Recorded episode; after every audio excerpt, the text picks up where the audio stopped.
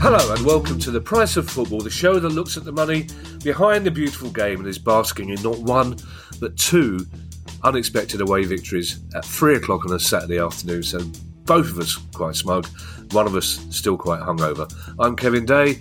He's Liverpool University's Kieran Maguire, laughing like that because he's the one who's not hungover. Good, good day out, Kieran and Wolves. It was it was a wonderful day out. Uh, it, again, away day pubs. We we went into one, and the food there it was beef stew and bread, and that's that's what I want on a menu: beef stew and bread. Um, and it was absolutely gorgeous. And the Wolves fans were fantastic. You know, friendly, gregarious, taking the Mickey out of us, and, and vice versa. Yeah, and, and, the weather was sunny, and, and yeah, and we we we put in a performance as well. So yeah, perfect day out. Yeah, last time I was in Wolverhampton a couple of seasons ago, we went into a pub. There's security on the door. We said, "All right, away fans, fine." Yeah, he said, "Yeah, just yeah, don't take the piss." Uh, yeah. and, and 10 minutes later, he was tapping my mate on the shoulder and saying, What did I say about not taking a piss? Because he was trying to get served by waving a 20 quid note over the over the, towards the bar, saying, Come on, love It's proper cash money here. One of the very many reasons why fans outside London don't like London football fans. um, we have it's questions day, Kieran. Uh, I, said, I, just realised I said you have a nice day in Wolves. The place is called Wolverhampton, isn't it? So. Um, it's questions day, Kieran, uh, but we do have a big news story, and that relates to Chelsea because it looked like we had a winner in the Chelsea owners race, but now we have a, a dark horse coming up on the rails. Yeah, we, have got a bit of a one of them taking place yeah. here. Uh, Google that. Uh, unless you're a Tory MP, you might you might mistake it for you might end up on a different website in error, of course. Um, oh no, to be fair, you might end up on a tractor website first. That's right. Before, before you accidentally find it. How how you can you can go from tractors. We've we've all made that mistake here, haven't we? Exactly. Just, hey, let, us not mock. Let's not yeah, mock. Which of us hasn't been researching tractors and found ourselves on a eye-wateringly hardcore porn site? But uh, as you say, let's not mock here and there, but for the grace of God. yeah, exactly. Um, so uh, yes, uh, it, it's the, the word on the street, and this has been revealed by uh, quite a few journalists, is that the the Ted Boehly uh, uh, bid has been the one which is preferred, and I think we'd said that that was the one that caused the least least problems yeah. because the two other bids would both involve some of the owners selling existing stakes in in football clubs, uh, in, including uh, your, your, guys at Palace. Um, and and also uh, the, uh, the Pagliuca owns fifty five percent of Atalanta.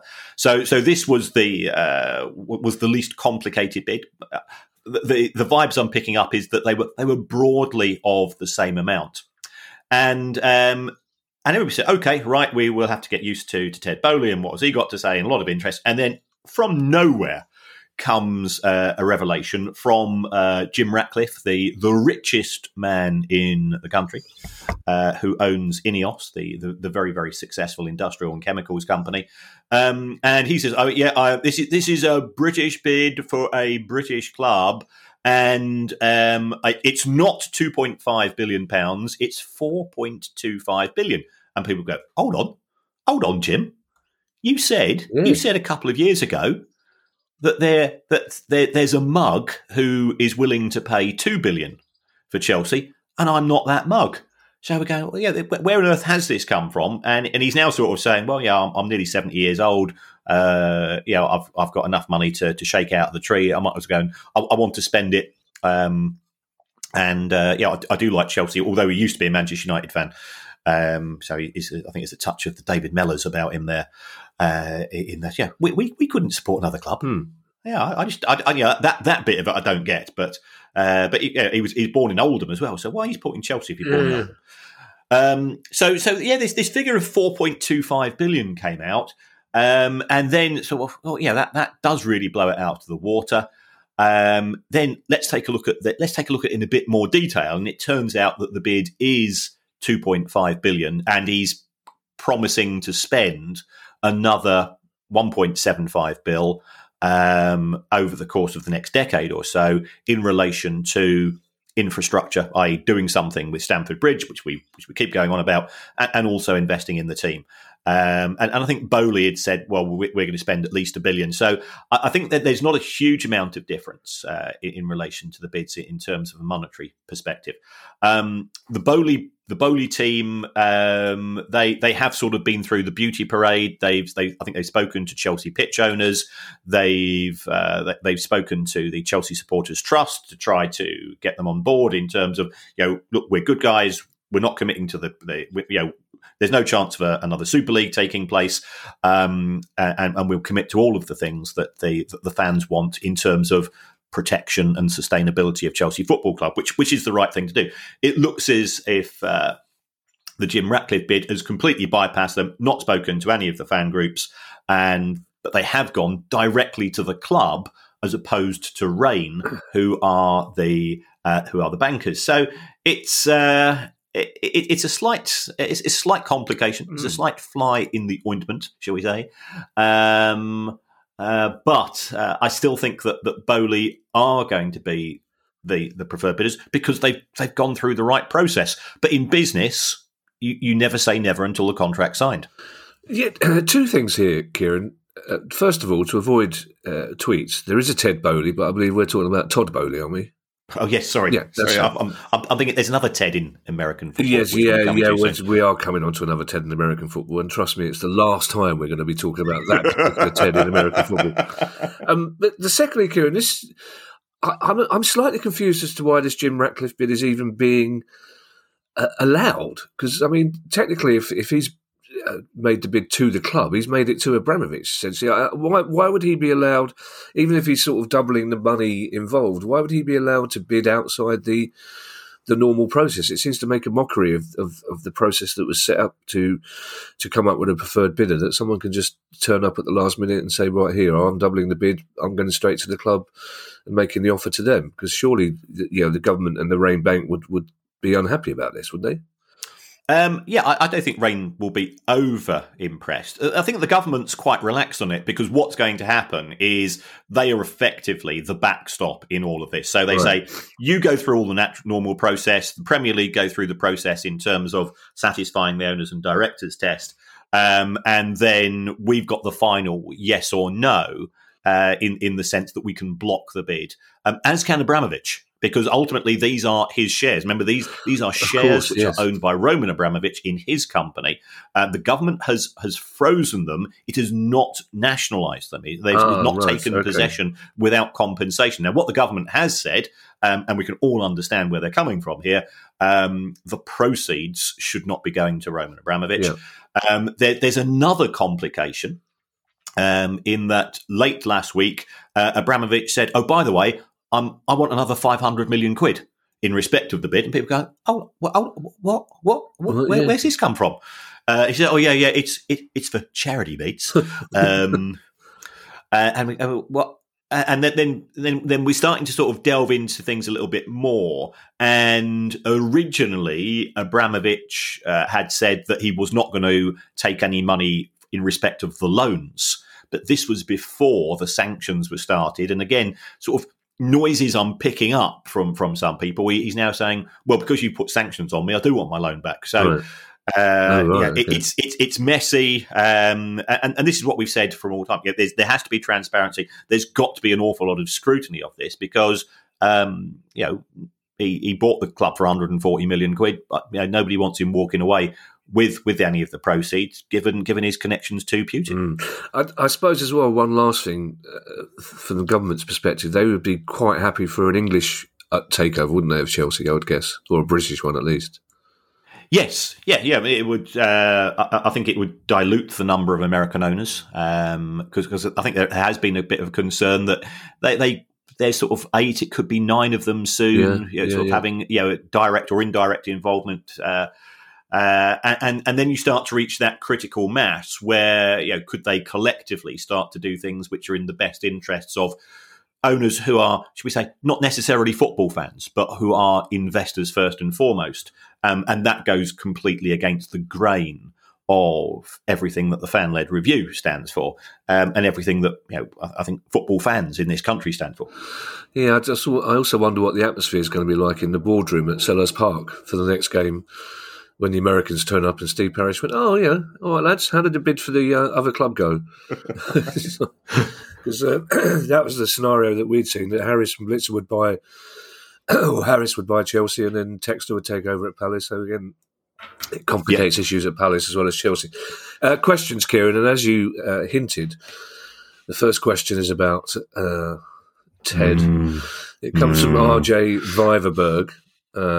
Thank you for this question, RJ. You may not be aware of the circumstances, but RJ says, uh, I have a light-hearted question. I'll be the judge. Well, it's not going to be answered in a light-hearted way, is it? I have a light-hearted question to warm up your listeners just before you dive into the more hardcore questions about amortization. Apple TV Plus airs a very successful quite successful, I think you'll find, and in terms of viewing figures, you know, middling. It could, it could, have been more successful. I think they've got some of the cast. Yeah, yeah, exactly, exactly. Um, about a clueless American football coach called Ted Lasso managing a fictional Premier League club called AFC Richmond.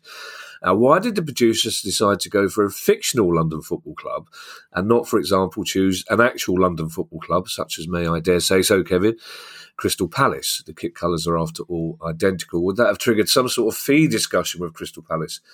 for the use of the name. And on the other hand, with all these American owners in the Premier League, including at Palace, of course, the owners could have also seen this as free publicity for their football team in the attractive American market. What happened here?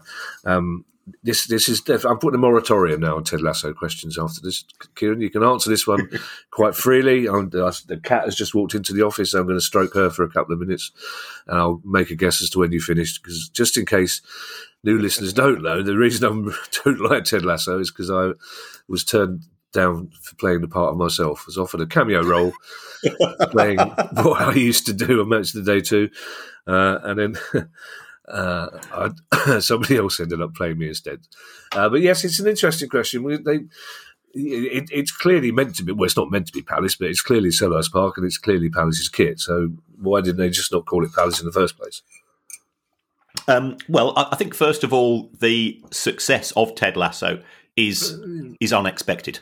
So you know they, they started off with a budget, and if they had wanted to use the name of Crystal Palace Football Club, then the intellectual property uh, owned by Palace would come into play, and they would have to pay a fee for that. If they set up a fictional club called AFC Richmond, there's no fee, so th- there's a, there's an initial cost savings. Um, secondly, there's there would be issues, uh, I think, from Palace's perspective, because Palace have existing front of shirt sponsors, arm sleeve sponsors and so on. And they say, well, hold on, you know, what what's happening here? Because if if AFC Richmond have got the name of a different firm of sponsors on their shirts, isn't this taking away from our financial commitment to Palace on an annual basis? Uh, and and they might have felt uh, unhappy with regards to that. Um, and thirdly, um, it it might have made Steve Parish feel slightly uneasy because um, you know, it, it is it is a fictional. It is a it, it is a it is a very sort of you know, American sort of twee, uh, you, you, know, sort of family style show. But there are elements of what we might refer to as fruitiness on it, and um, that fruitiness might have, uh, you know, might have gone against the values of Crystal Palace itself, and, and it, it could be that the show might have dealt with issues and resolved those issues, which would have been inconsistent with the way that the Crystal Palace board would have wanted to have made. To make. So there would have been a blurring of the lines, which I don't think would have suited the the club, and also it could be that you as fans might say, "Well, on, we we, we wouldn't do that. We wouldn't, do, you know." And, and um, so so it, it, it could be seen that there could be an element of misrepresentation of, of key stakeholders in the club, you know, fans, board of directors, sponsors, and so on. And it's actually just easier and cheaper to to use the fictional name AFC Richmond. Uh, you know, and this is this is no, this is not me having a dig at Palace. Having Crystal Palace's name in it would not have increased the interest in the in the product mm. in the TV series in the major markets such as such as the US because yeah, if it had been Chelsea or Manchester United, then you could not understand, and perhaps they would have paid a fortune. Palace, Palace don't move the dial as far as American viewers are concerned. Mm. Yeah, uh, I, I, should mention to people listening to this that the next time you're smiling politely at Ted Lasso, remember the actor who plays the character just humiliated his wife in public by serving her with divorce papers uh, in front of TV cameras. Um, uh, and that's the final mention of Ted Lasso. All right, Kieran. No, and yeah, yeah. yeah. and yeah, produ- producer guy, Julie note this. Yeah, Julie note this. Producer guy, and, and also producer guy, Julie note that that's the last time Kieran says we don't move the dial in America. I'm fed up. I know at least two American Palace fans. um, Jude MacArthur, uh, Jude McCarthy, I beg your pardon, has our next question. Um, uh, and it's a kind of interesting one. It's a sort of thing that people speculate about in pubs. And Jude says, with the increasing number of foreign investors buying English clubs, how much would it take to buy all of the clubs in the, the Premier League or the English Football League? Who could rustle up the Reddies? Musk, Bezos, Lassu, and if either of them decided to go shopping, how many clubs or leagues could they buy? Right. Um, I I do have a spreadsheet which which deals with this particular area. This this will come as no surprise. And you would do if you weren't doing a podcast, Kieran, as well. Let's face it. oh yeah, yeah, yeah, yeah. It's been going well before the podcast. Yeah. Um, so the the latest valuation figures I have in respect uh, for Premier League clubs, and, and this is taking into consideration and benchmarking against the the Chelsea bid, is that in order to buy clubs in the Premier League, uh, my estimate is eighteen point five billion pounds. Wow. Uh, in order to buy the 24 clubs in the championship, it would be 1.2 billion, and for the whole of League One and Two, you could probably get it for 300 million. So you add all those figures together, and we're talking around about um, 20 billion pounds for the whole of the 92 clubs in the Premier League if you were so so inclined, um, which is uh, substantially less than the cost of buying Twitter. So yeah, I think many many billion, sorry, many billionaires could buy it. And again, to put this into context, uh, you know, we, we, we like to think as the Premier League as, as being big, but um, Microsoft um, bought Activision, which is the the games company. Mm. It makes mm. uh, I don't know Call of Duty and World yeah. of Warcraft or you know, all that type of stuff, and and it spent sixty five billion dollars on a single uh, on a single computer games company. Um, uh, so that is you know, more than more than twice, probably about two and a half times what it would buy cost them to buy the whole of English football. Well, that's really interesting as well, and, and it illustrates something you said right from the start that the the actual brand, for want of a better word, the the public knowledge of the Premier League is much higher than the actual money it raises, isn't it? Yes, yeah, yeah. It, it, it's a small in- industry with a big voice. Yeah. Um, I'm hoping that I'm going to pronounce his next name correctly because it's a really cool name if I pronounce it correctly. Uh, if not, it's not. But it's Todd Credeur. Um, C R E D E U R. I like I like to think that Todd Credeur is some kind of French Canadian backwoodsman. Uh, but possibly not. But it's a great, it's a cracking name if I've pronounced it correctly. It's also a really interesting question. As Todd says that Ellen Fokkema became the first woman ever to play for a professional men's team in the Dutch ninth tier last year, I think he said. Would it be financially beneficial for a team in the championship who pay similar wages to the WSL to sign a talented female player if she had the skills and physicality to play? The marketing, sponsorships, and global recognition could be a game changer if it worked and wasn't seen as just a publicity stunt. Yes, I, I, I contacted uh, a, a, couple of my, my good buddies from this. First of all, Craig Honeyman, who was on the show uh, recently uh, as an agent, and he says, well, if, if you take a look at the the rules, they do explicitly say this is a men's competition. Uh-huh. Oh, right, okay. Um, right. So so that would be a, a potential barrier. Could that be removed? Um, I, I, spoke to uh, one of my friends at the FA, Charlotte. Um, and uh, Charlotte's involved in women in football. Um, and her view was there was nothing that could explicitly stop it. Ex- you know, the, there is the word competitions, mm. um, and it does refer to women's cup and league. And is there is there specific is, is there specific wording in the men's registration in the men's sport? And there is could there be a legal challenge to that? Um, you know, here we'd have to go. You know, um, you know, we'd have to speak to some employment lawyers. But under the Employment Equality Act, there there is an exemption for sport um, because it refers to gender effectiveness yeah. with regards to physical strength. So um, it's it, it's it's an interesting one. Yeah, we, we yeah we just had the Katie Taylor fight last night, yeah. which was absolutely fantastic. Um, and you know, th- there is a there is a difference in terms of physicality, but I, I, don't know if, if if if there's a woman sprinter who can who wanted to sprint against the men and, and she was getting the times, could that go ahead? I, I don't see any problem. You know, obviously there would be you know changing room you know uh, issues that needed yeah, to be yeah, addressed but you know that, but that that's that's not a big problem so um, I, I, think it would be. Uh, I, I, think it would attract a huge amount of interest, and, and the club involved, and clearly the player involved, um, would be able to, to, leverage on that, especially in terms of sponsorship. Um, so, so it's it, it's. I think it's feasible, and uh, the FA presumably, you know, the FA wants to be seen as more progressive than it has been in, in recent years. Um, I, I, think the, the, FA would have to go along with it. Mm. I mean, certainly at, at kids football, uh, you know, you, you, play mixed football yeah. at at at, uh, at, uh, at, primary school. So, so why could this not be continued? I, I suppose there will be people listening to this who, who would see you know, the point about Katie Taylor is that she was fighting another woman yeah. rather than man. But there are sports, and there's one in particular. It's one of my favourite sports, which is horse racing, where uh, women uh, are not only you know taking part, but they're they're as good, if not better, than most of the male counterparts. To the extent that ITV quite rightly have now stopped referring to women jockeys as women jockeys; they just refer to jockeys now. But yes, um, so there is it's it's a possible one. But as you say, if it were to happen, the the, the fuss and, the, and the yeah the potential marketing sponsorship would be fantastic for the club involved, wouldn't it? Yes, yeah, yeah. and and yeah, we we know there will be a kickback from a certain part of the population. Yeah. The game's gone, mate. Yeah. Uh, but if, if if somebody's good enough, yeah, that that's all that matters. Yeah, we've we, have we have got we, have got uh, we've got women officials yeah, in, involved in men's football and vice versa.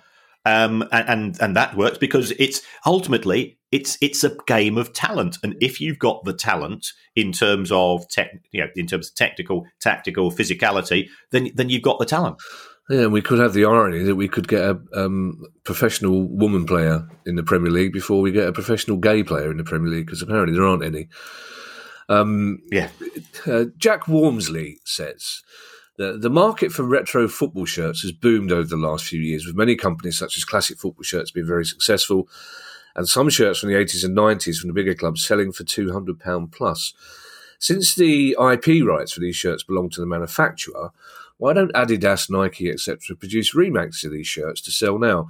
I understand this may take away the value of the older shirts, but since Adidas, Nike, etc., aren't making any money from these sales anyway, it seems strange they haven't exploited this opportunity. And again, this is a Jack's asked, asked a question that a lot of football fans talk about. We'd all be, well, most of us would be much happier buying modern versions of retro shirts than we would be buying the new shirt with the sponsorship uh, plastered all over the front.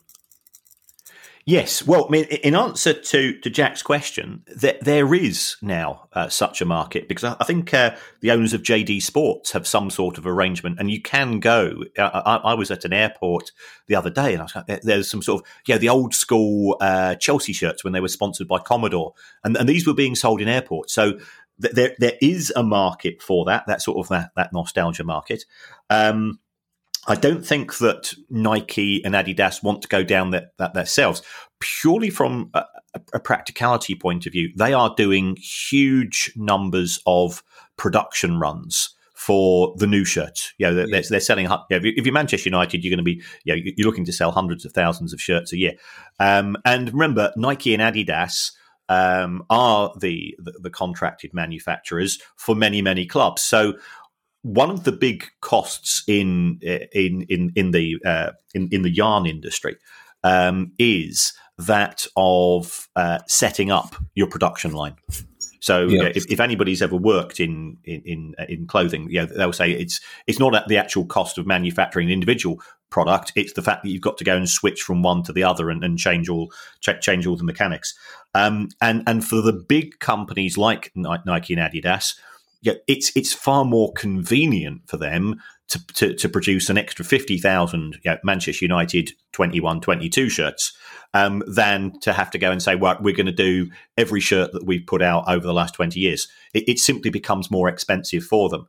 Um, and and they know that there are plenty of people who just want to buy this year's shirt, and they can effectively force that product. So what we're tending to get is is a, a, some sort of niche producers. But you know, in, in, any World Cup year, and it is a World Cup year, mm. you will see Umbro bringing out old school classic England shirts, mm. and and they sell like hotcakes. Uh, you know, yeah, we, we, all remember sort of the Gazza shirt and the Gary Lineker shirt, and you know, from '86 and '90 and so on. Um, and they do actually sell in big numbers. And somebody does own the uh, the rights to the Admiral brand as well. Right. And, and that that's that's quite messy because you know again the sort of that you know that classic 74 78 shirt that you know with the uh, with the sort of the blue and the red across the chest. Yeah, that, that was that was really a you know, a, a, fantastic nostalgic shirt for the likes of us. Yeah. Not for Finley, as you can hear, um, but um, he's just walked, he's just walked out in disgust. Don't, don't, know, don't know why he's what he's got it in for for that particular shirt. Um, well, he's a European dog, Kieran. You know, he's well, that's right. Yeah, yeah, yeah. He, well, he's, he's, an English sir. Know, oh, that's true. Yeah, he do? Should be ashamed. He's a, proud, proud English brute. Should be ashamed of himself then. Yeah. Um, so so you know, I, I, think it's just a it, it's just a cost issue, but but we are seeing more and more of these retro shirts in terms of their value on the the second hand market. Um, you know, every, everybody can tell the difference between a, an, original and, and a, and, a, new new model. Yeah. So it, it, it, will have no impact upon because these are seen as you know as as rarities. Uh, you know, I, I, I, I know a friend that's paid over a thousand pounds for a shirt of a particular club um, and uh, you know he, he, would do so without blinking, yeah. you know, because it's it, because if, if you're because because that's because you're a collector, yeah, he's never going to wear it. Yeah, of course not. Yeah, yeah it, it just goes into the uh, it, it goes into the the vast repertoire or sorry, the vast repository that he has, and uh, his his very. Uh, his his very very patient wife Louise just just smiles every time he does it. Yeah, I I remember doing a thing on Match of the Day with some Norwegian fans where we flew over from Oslo and uh, waiting for them afterwards took some time because one of them, uh, every Liverpool game he goes to, and he goes to every Liverpool home game, he would get a shirt uh, of that match, and he would have the score of the game printed on the shirt in the club shop afterwards with the scorers. And when I said to his friends, "Well, that's you know that's dedication," he said, "No, no." He gets so pissed he can't remember what the games, what happened at the game, so he buys a shirt to remind. So I said, and I jokingly said, "What does his wife think of that?" He just went, "He's not married."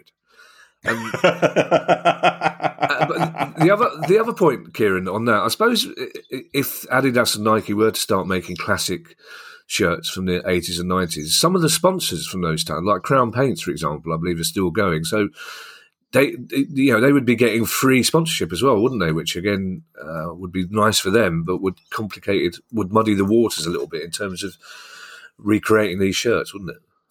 Yes, and, and, you can understand the the present sponsors being a bit aggrieved yeah.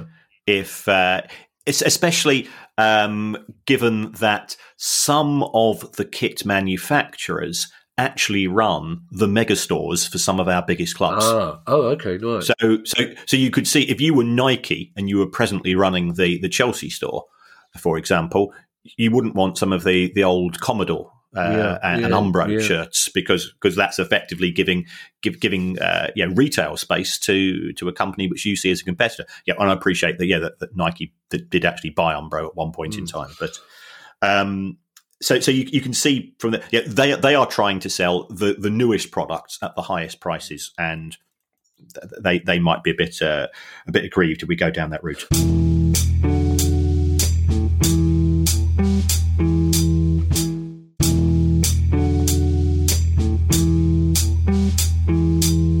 Our next question comes from David Holiday. And again, it taps into one of those subjects that football fans are particularly interested in, um, moan about a lot. And it's a question about ticket pricing, says David Holiday. David says, I was watching championship highlights recently. I was struck by the number of empty seats at nearly all the three o'clock games. Uh, in particular, Bristol City, my hometown, which had roughly 10,000 spare seats for their game at Barnsley. Checking the ticket prices, it seemed like the cheapest was going for £28. Surely it would make sense for the clubs to slash ticket prices and hope to sell more tickets and make more money from drink and merchandise. Where's the crunch point between ticket prices and attendance? It seems like many clubs would rather have a half full ground of people paying huge ticket prices, and surely the EFL and the sponsors want grounds as full as possible. It's an interesting one, Kieran, because Palace are one of many clubs for cup games, for example, in the early rounds. For example, against Hartlepool and Stoke, the ticket prices were roughly half what they were, and and the the game was sold out for one of them and nearly sold out for the other. So it it does seem to make more sense to charge a little bit less and get more people in, doesn't it? It, yes, it does, and, and, some form of, of dynamic pricing, you know, sort of the EasyJet model, uh, potentially does does make sense. Um, and, and, you're absolutely right to say for, for cup matches, which, which are a one off, that there is there is a very good case for, for reduced prices. And I think, to be fair, a lot of clubs did that. Uh, you know, to the extent where I think Liverpool did it a couple of years ago when they were playing at Shrewsbury at home uh, yes. at Anfield, and yes, Klopp, Klopp said, "Well, actually, I'm going to put out the kids because he was he was sulking at the time with yes. uh, with with the football association." And I know that the people at Shrewsbury were actually very upset. They said, "Well, you know, this is costing us money as well, you know, and, and we are the, the potential biggest beneficiary of this. Um, I, think there's, there's, there's a few things. First of all, there, there, has what we refer to in economics as the price elasticity of demand, um, and what it says is that if you reduce prices by ten percent, then you've got to increase the number of people buying the product by more than ten percent to increase overall revenue. So, so if if we take a look at, uh, and I think I might have got the, the Bristol City and Barnsley home and away the wrong way around here, but I, I, would had a look. Um, I, I, googled Bristol City versus Barnsley, and, and, and up popped a pic, picture of a Massey Ferguson for some strange reason. Um, no idea why. Pure, purely by accident, just as well. The you know the the, the, you know, the Baroness was looking over my shoulder, saying, "Why why can't you be like other men and watch porn?" Said you're watching practice. What's, what's going on with you, Maguire? Um, but the at the, at the home match for Bristol City versus Barnsley, the the attendance, um, or perhaps the pretendants, as as, as they yes. should now be called, yes, yes, because because clubs quote the number of tickets sold was, was nineteen thousand eight hundred and ninety seven. Um, and um, if if we take a look at that, cl- clubs are a little bit coy with regards to their number of season tickets sold, but I estimate that, uh, sort of reading a couple of things about Bristol, they've probably got about 14,000 season tickets. Bristol, uh, Barnsley would have brought, say, 1,500 to that match. So that's 15 and a half that. So you got around about 4,000 walk up fans. Now that's at £28 a pop. Mm. If you reduce the price by £3, you've reduced the price by, by, by 10%, you've got to somehow persuade another 400 people in Bristol to watch a team which which at the time had not won a home match yeah. for 17 games yeah. or something like that. So if, if, if clubs are doing well, that is the biggest driver. Trying to actually persuade other people to come along and watch a match is a bit more of a challenge for for Palace versus Hartlepool, for Palace versus Stoke. You remember you've got that you've got that huge army of season ticket holders who are thinking, well, if they price it right, I'll, I'll go along. Yeah. And, and and that's that's another consideration as far as EFL matches are concerned. Yep. If the uh, let's say that the average price to watch a match, if you're a Bristol City season ticket holder, works out at twenty two pounds a pop, and then all of a sudden the club's saying, "Oh, we're, we're selling tickets for walk up fans for fifteen pounds a pop." You're going, "Hold on, hold on, what's going on here?" Yeah, I, I've given my money in good faith not knowing whether the club was going to have a good season or a bad season. And I also gave that. I, I bought that season ticket in in in May and June, you know, it, without even knowing what the, what the player recruitment was going to be. Um, so. Um, you know, you, you can see season ticket holders thinking, well, if, if the club's now going to adopt a policy of selling individual match tickets for on a regular basis for lower than what I'm paying as a season ticket holder, and you know, you you, you when you when you work out the price of a season ticket, you say right in it, you know you, have got was it yeah twenty three home matches in in the EFL. You've got 19 home matches in the Premier League. The chances are I'm going to miss two or three of them due to you know cra- crazy kickoff times or other commitments. So you, you can work out. Oh, I'm, I'm losing out here to the walkout fans who who, you know, by definition are are not investing as much money Yeah. in, as me in the club, and therefore perhaps I might not renew the season ticket because I know, yeah, if you if you're a Bristol Se- City season ticket, holder, you know, you, you can go to practically every game as a walk up. Yeah. Uh, you know, Yes, okay, you know, the, the last couple of games at the end of the season, if, Yeah. if they're yeah, running for promotion or playoffs, might be a bit more difficult. But, but in general, you, you, you've got enough spare capacity there, so it, it could actually put off a a part of the supporter group who are absolutely critical to the cash flows of the club. Mm. to Steve Parish's credit as well, one of the reasons the tickets for the Hartlepool game were relatively modestly priced was that somebody at Hartlepool pointed out that you know this is their biggest game for a long time. Thousands of Hartlepool fans wanted to travel, but told Steve Parish what the normal ticket price was in in League Two, um, Yeah. and how difficult it would be for a lot of them to pay the sort of prices that Palace charged on a on a weekly basis. Which so he was quite happy to to reduce the price so more Hartlepool fans could come. And in fact, we ended up paying for the travel for away fans at Hartlepool. Yes, which that is- was brilliant. yeah, which is a gesture that Hartlepool fans really liked, and so did Palace fans.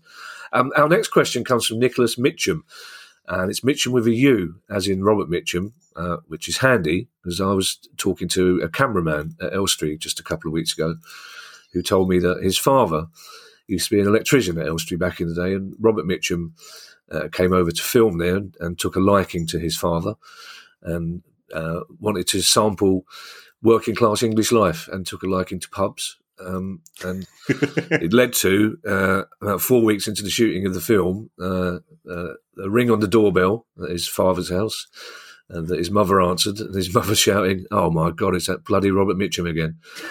And, um, but which made me laugh. it made me laugh. So the idea of this world weary woman going, "Oh, for God's sake, it's right." You know, Ted Robert Mitchum's here. Um, but Nicholas Mitchum's question is uh, topical although our waiting list for questions is such this could be from the last time Norwich got relegated. To be perfectly honest, uh, Nicholas says for a club like Norwich, do they get parachute payments for each year they went down? So payments, for example, from 2017, 18, 21, or just the last time they were relegated. And Again, this is a, one of those technical questions that people ask. It's like, if it, are they still getting the parachute payment from last time they got relegated when they get relegated now? No, they're not, and and this is uh, an, an area which I think causes quite a bit of beef between the Yes. Premier League and, and the EFL. If you are relegated and you return to the Premier League, all of the unused parachute payments are returned to the Premier League and are split between the twenty clubs. So, if we take a look at what's happening this season, uh, yeah, it looks like Fulham and Fulham are up, Bournemouth are up Yeah. in effect. Um, they uh, they will therefore save the Premier League sixty six million pounds Wow. in parachute payments uh, in, in respect of the next one or two seasons, respectively, um, and. Um, that means uh, each individual Premier League club is going to get an extra three million pounds um, on on the back of that. Um, and I think the, the the EFL say, and you, you can understand this, uh, yeah, and, and there is an ongoing, uh, there are ongoing discussions, which uh, discussions is another word for deep disagreements um, Yeah. between the Premier League and the EFL. That you know, if, if they are parachute payments, why why can't we have another that sixty six million pounds and, and split that between our club? Because you know, we've spoken at length, and also the you know the fan led review proposals um, do talk about the the, the anomalies in, in terms of distribution of monies. Um, so I, th- I think this is a bit of an own goal by by the Premier League, but. Uh, you know, they they say it's it's our money and it's up to us to choose how we distribute it. Um, at present, it is anyway. Mm. Um, so so it, it uh, if Norwich go down, um, they do not get uh, uh, the the parachute payments from the last time they were relegated, which was uh, in 2020 itself. Yeah, Uh, Yeah. Um, Scott Cumming has our next question. Hello, Scott. Uh, and Scott is a Scott by the sound of it, because Scott says, I want to ask a question about my local team, Hamilton Accies, Academicals. Um, oh, by the way, I think I should mention um, to listeners overseas, Kieran, and perhaps to some of our listeners here, that the uh, constant references to tractors. Uh, because a an MP, a Tory MP, has had to resign after being found watching pornography in the House of Commons. And he says the first time he watched it was an accident because he was researching tractors and accidentally ended up on as we said, a hardcore, eye-watering porn site. Um, and I'm, Scott, I'm sorry I interrupted your question to to, to mention that. Uh, I'm worried now that Scott's a good chapel goer and be really unhappy that. uh, anyway, Scott says uh, he's a Hamilton Academicals fan and he attended Accies' games very frequently a few years ago. There's always a good supporter base, decent sized crowds, and the team always punched above their weight with a competitive squad compared to their playing budget and a rather natty kit, I have to say. So the club on the face of it seemed to be well run and used resources well to remain competitive. Fast forward to today with dwindling attendances, uh, three figures for one recent midweek match, decimated playing squad compared to previous years, and rumours of a takeover from interested parties. So Scott wants to know, Kieran, what is the relative value of Hamilton Accies as a club, and how much would an interested party need to pay to buy it? Right. Um, I, I went into uh, the, the club's accounts and then I found it had a parent company called Eden Crest Limited. And uh, according to Eden Crest Limited, uh, most recent accounts, and I'm a bit concerned that, that Hamilton Academical have not published their 2021 accounts yet. They're overdue. Um, and that, gets on, on, my naughty step. And because it's the 1st of May today, we're recording, there, a number of clubs have just joined my naughty step because they, they've now exceeded the uh, the dates. Um, and uh, Eden Crest value the investment at five hundred and fifty two thousand pounds, which for a club that is getting only 140 fans, home fans at some matches, mm. uh, seems to me to be a, a very generous figure. Um, the club doesn't own the stadium; that's rented, and it's costing them sixty thousand pounds a year from from the figures I see. Um, so, I, you know, if somebody wanted to spend half a bill, half half a half a million pounds on, on on the club, I think actually that would be quite a generous offer. So, yeah, I'm I'm, I'm really so, sorry to, to hear that the club's on hard times. It's it's one of those clubs where, where, where as a football fan, you, you, grow up with a love of the name. Yes, absolutely. Uh, before you before you even get to know the kit. Yeah. Um, but uh, you, you you would certainly be looking for substantially less than a million pounds to acquire this club. Yeah. They do have some great names in Scottish football. They really do. Like mm. as you say, as a kid, you're just fascinated by Queen of the South. Uh, I'm still upset the third Lanark aren't still playing football. Um, Joe Grant says, um, I have a recurring conversation with my friends, which makes me uh, assume that Joe Grant's friends are just going, oh, for the love of God, Joe, will you stop going on about this? Uh, but Joe says, I have a recurring conversation with my friends and wondered if you can actually shed some factual light on it, which again, that's the bit that made me laugh. Because Joe Grant's friends are going, you, are making this up, Joe. You haven't, you've got no proof of this. But uh, Joe says he's given some background as to why I'm asking and would really appreciate your expertise. Uh, probably less so me taking the mickey out of his question. Uh, Joe says, I can understand in principle why Spurs had to curb their spending when they moved to the new stadium. At the same time, though, we posted record profits. So, can you shed any light on why building the stadium meant we had less to spend on players? And that's certainly an argument that Arsenal had as well, wasn't it? The first few years they moved into the Emirates, that Wenger's hands were sort of tied behind his back financially, wasn't it? Yes, yeah, yeah, and, and I think it's it's a fair question, Joe. Um, the the reason why uh, Spurs uh, were fairly quiet in the in the transfer market, and, and I've gone into the figures in my little spreadsheet this morning between 2011 and 2016. So we're talking about six seasons. Spurs spent a net eight million pounds in six seasons, so, which is that is all. Yeah, that. Is, I mean, yeah, they're doing that. They that included the sale of Bale, right? But remember, right, they, yeah. they, they, they famously um, uh, spaffed it on, on a bunch of turkeys. Yeah, yeah, yeah. Uh, um, and, and, nearly all of that. But yeah, it, it's amazing that they spent so little money and, and yet still were you know broadly competitive. Um, the, the reason for this was Joe's absolutely right. The club was making profits in those those years, but as far as the uh, stadium creation is concerned, and, and the total the total spending on property assets by Spurs, and this is the stadium and, and the training facilities and the academy, is 1.3 billion pounds. Um, Spurs were making profits, but the owners didn't want to borrow, they didn't want to go to the position of having a 100% mortgage. And also, nobody would have lent them 100% of the value of their property spent. So, therefore, they, they had to effectively set money aside from the profits they were making um, to to put down as just just as you know just as we, you know we remember the days when we bought a, a, first house. You know, you had to you had to put down ten percent or fifteen percent or whatever it was in order to get a mortgage. So Spurs had to put down a significant amount of money because that reduced the uh, that re- reduced the amount of borrowings, and also I think more importantly allowed them to borrow at very low interest rates because they were seen to be a low credit risk because they were putting up a large amount of the money themselves. So um, that that's the logic behind that. And, and what I would say is that you know since 2016 they they've gone you know instead of eight eight million over six years their net spend has been 270 million. So, Oh. you know, I, I think the model has worked in that now that they're generating so much more money from the stadium and, and their their gate receipts have gone from around about 35 to 40 million a season to probably hitting 120 this year. Um, so, you know, there, there are there are significant advantages, and, and now they're in a position to to be fishing in a different pool when it comes to player recruitment. So it, it's a case of tightening the belt for a few years to allow themselves to be in a much better, far more sustainable position these days. Joe's going to be delighted. Joe will be walking in the pub tonight going, see, Kieran Maguire said it was a fair question. So, yeah. also, Kieran, you remember that last week we had a, a question from an Australian listener, an expat, who, who said that he loved being reminded of old English expressions from his childhood, like mugged him off. yes. How excited is he going to be to hear you say spaffed it on a bunch of turkeys?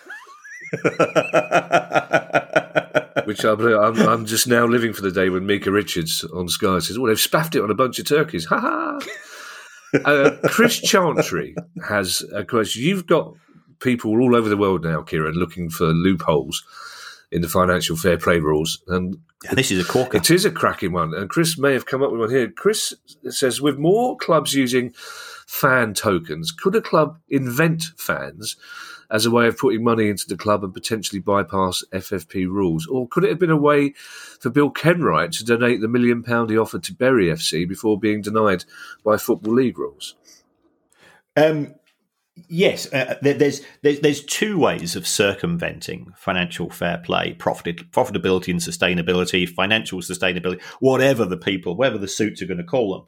Um, a, it's to artificially deflate or or post costs elsewhere, um, a- a- and and secondly, it's to artificially inflate revenues. So we, we know that revenues come from TV money. Well, that's easy to check, you know, because the Sky pay money to the Premier League, the Premier League pay money to the club. So you know that's that that's that that's a stated number.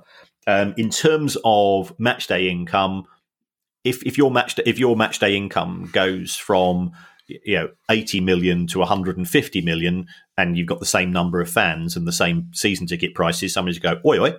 Um, what's what's going on here then? But when it comes to fan tokens or NFTs in relation to football clubs because uh, a lot of the transactions are being paid for in in uh, in Bitcoin, you know, in uh, in cryptocurrencies, and because it's all being uh, monitored via blockchain, you have the benefit of anonymity as a buyer. So, is there anything to stop the, a club having an auction of uh, NFTs? Um, and, and Liverpool had a recent auction, and the prices for the NFTs going, blimey, O'Reilly. I, I was, wasn't expecting, uh, yeah, I, I wasn't expecting a, a, a picture of our our left back, uh, you know, sort of giving a gurning, you know, a smiling face, thumbs up, and and, and there's there's a cartoon mongoose in the background, which which is sort of yeah that that adds to the sort of the the NFT uh, vibe. Um, uh, and, and somebody's paid five million quid for that. Yeah. And I go, well, uh, well, yeah, he's paid it, and uh, how how can we prove that's fair value? Because th- there is there is no there is no market value because they're unique assets. Um, so yes, I, I think I think Chris here has has stumbled across and, and fair play to you, Chris, has come across a way which would allow clubs uh, to to uh, increase their revenues.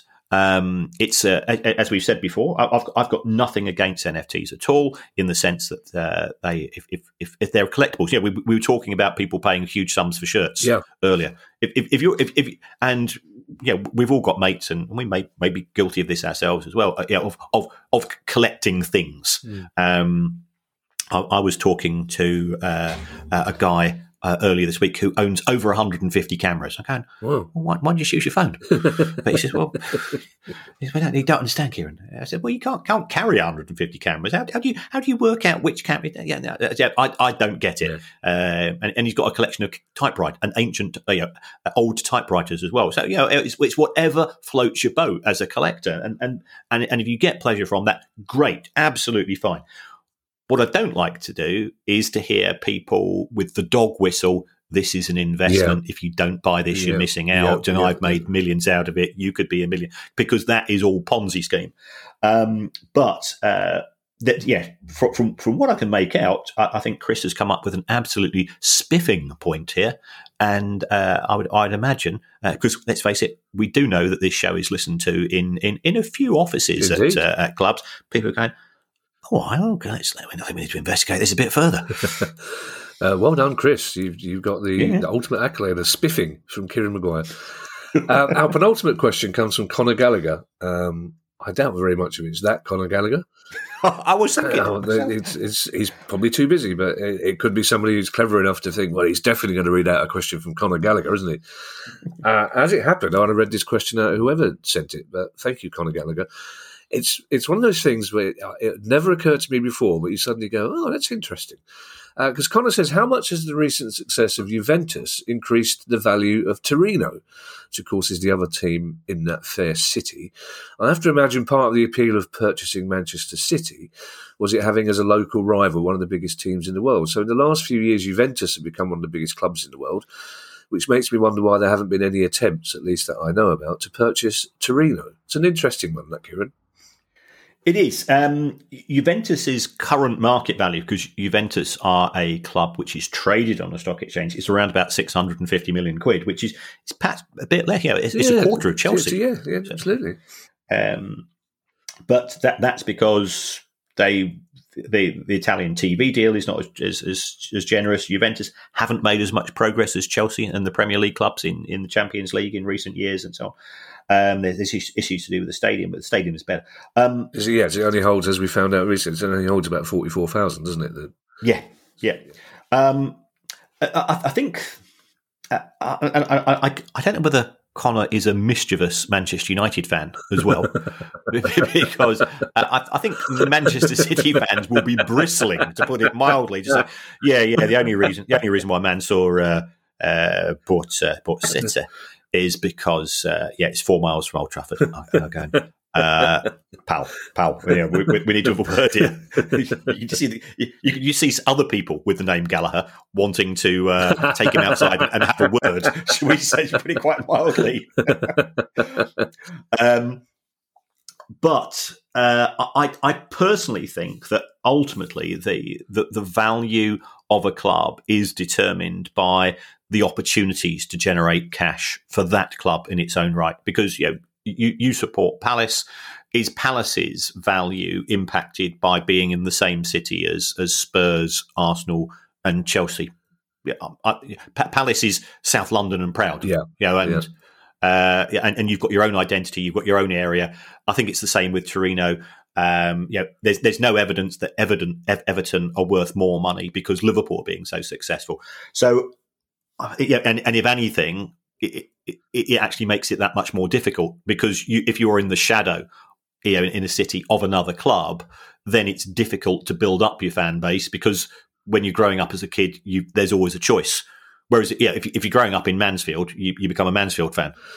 Uh, yeah. You know, in, in, in the main, if, if you you know, because that's the club your you know your your, your mum or your dad or whoever is going to take you along to.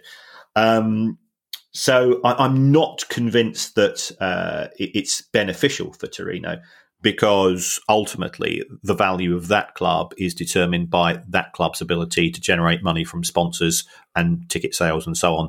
And you've actually got a competitor for that money in, in, in your same city. Mm. when my dad, God rest him, was ill a few years ago, uh, he was in hospital for quite some time with a mystery infection, but one of his specialist nurses was uh, from Turin, was a huge football fan, and I was delighted to discover, according to him, that uh, I don't know what the Italian word for plastic is.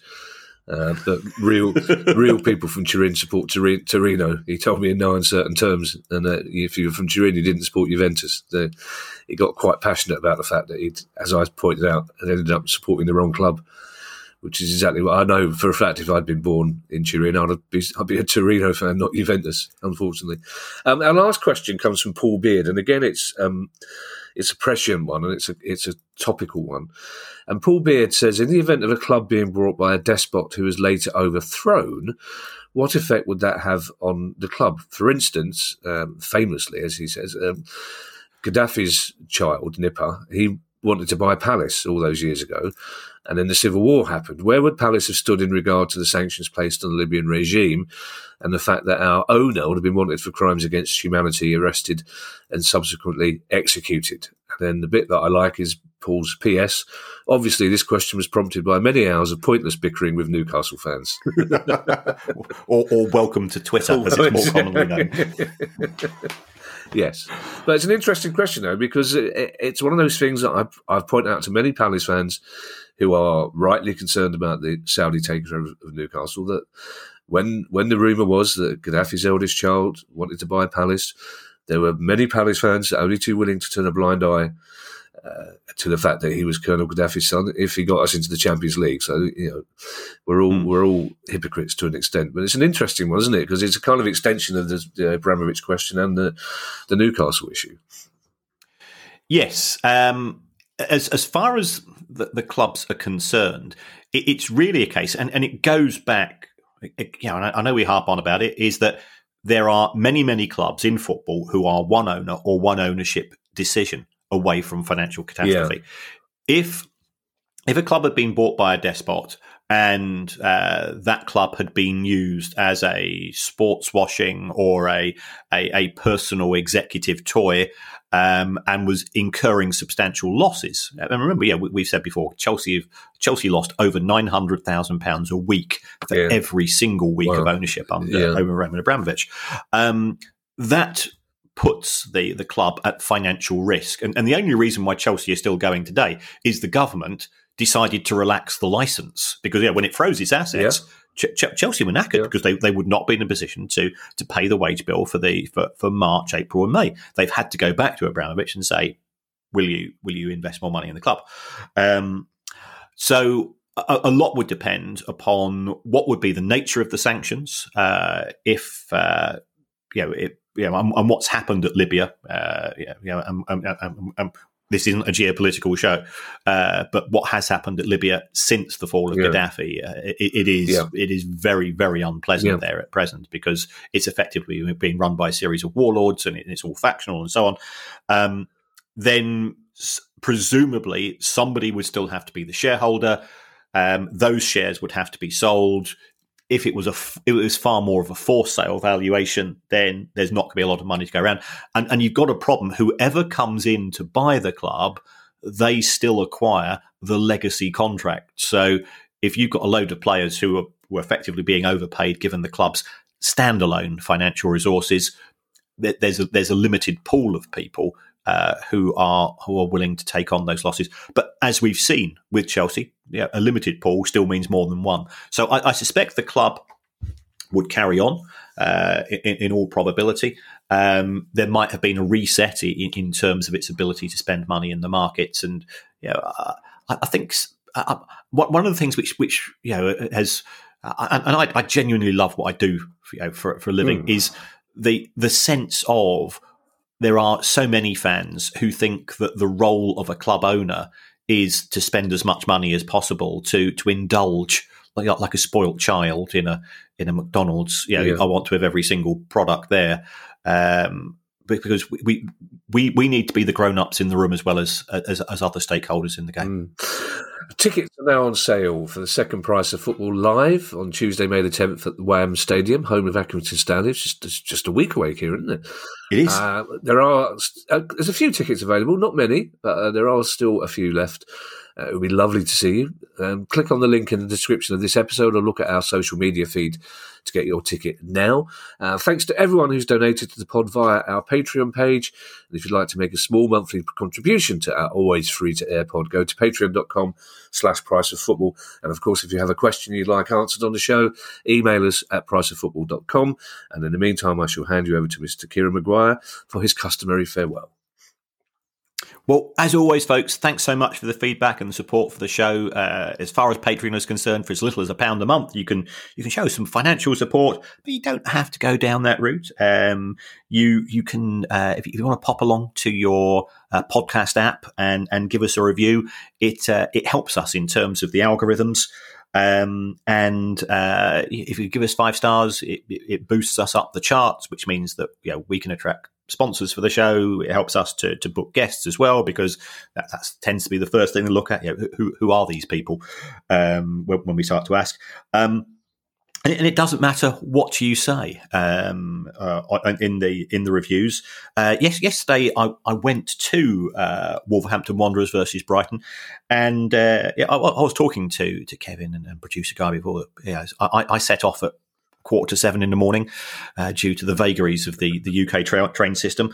Um, but I was delighted to uh, meet uh, somebody who could say uh, part of the tribe of Burberry apes, um, and we, we we know we know what we're talking about here. It's it, it's a person who uh, just gone half past seven in the morning, thinks it's it's cool to be wearing the aquascutum scarf, the the Burberry jacket, the, uh, the, the flat cap, straight from Peaky Blinders, and he, he, was there with his plastic carrier bag from the local offie and was opening a can of Foster's with his teeth before joining up with his fellow members of the tribe.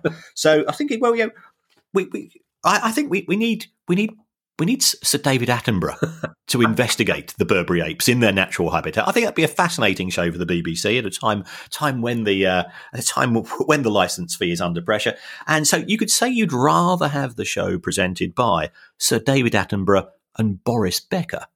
And and it and it wouldn't bother us. It wouldn't bother myself or Kevin. We'd be quite happy. I you know, I'd, I'd listen to that show. I, I think it'd be fascinating. I, uh, sadly, Boris Becker is uh, currently unavailable. I'm guessing, unless yes. unless he's sent to the most open prison you could imagine. what a terrible! I'm, i I met him uh, a couple of times. Uh, just what a terrible come down. Really, yes. it's just heartbreaking, isn't it? Really, but there you go. So David Attenborough, on the other hand, he would be fantastic. I'd like to. It would, the pod would be twice as long, of course, but it, but it would be it would be worth a listen, wouldn't it? Bye, everybody. Bye. The price of football.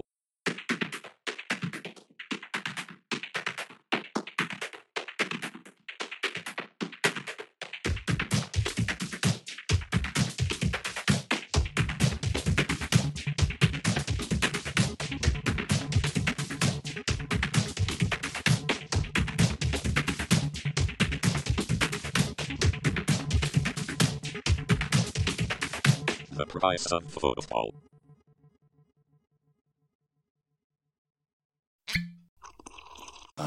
Mmm. The first taste of rare bourbon you finally got your hands on. That's nice. At caskers.com, we make this experience easy. Caskers is a one stop spirit curator with an impressive selection of exclusive, sought after, rare, and household names in the realm of premium spirits and champagne. Discover the top flavors of the year now by going to caskers.com and using code WELCOME10 for $10 off your first purchase. Get $10 off your first purchase with code WELCOME10 at caskers.com.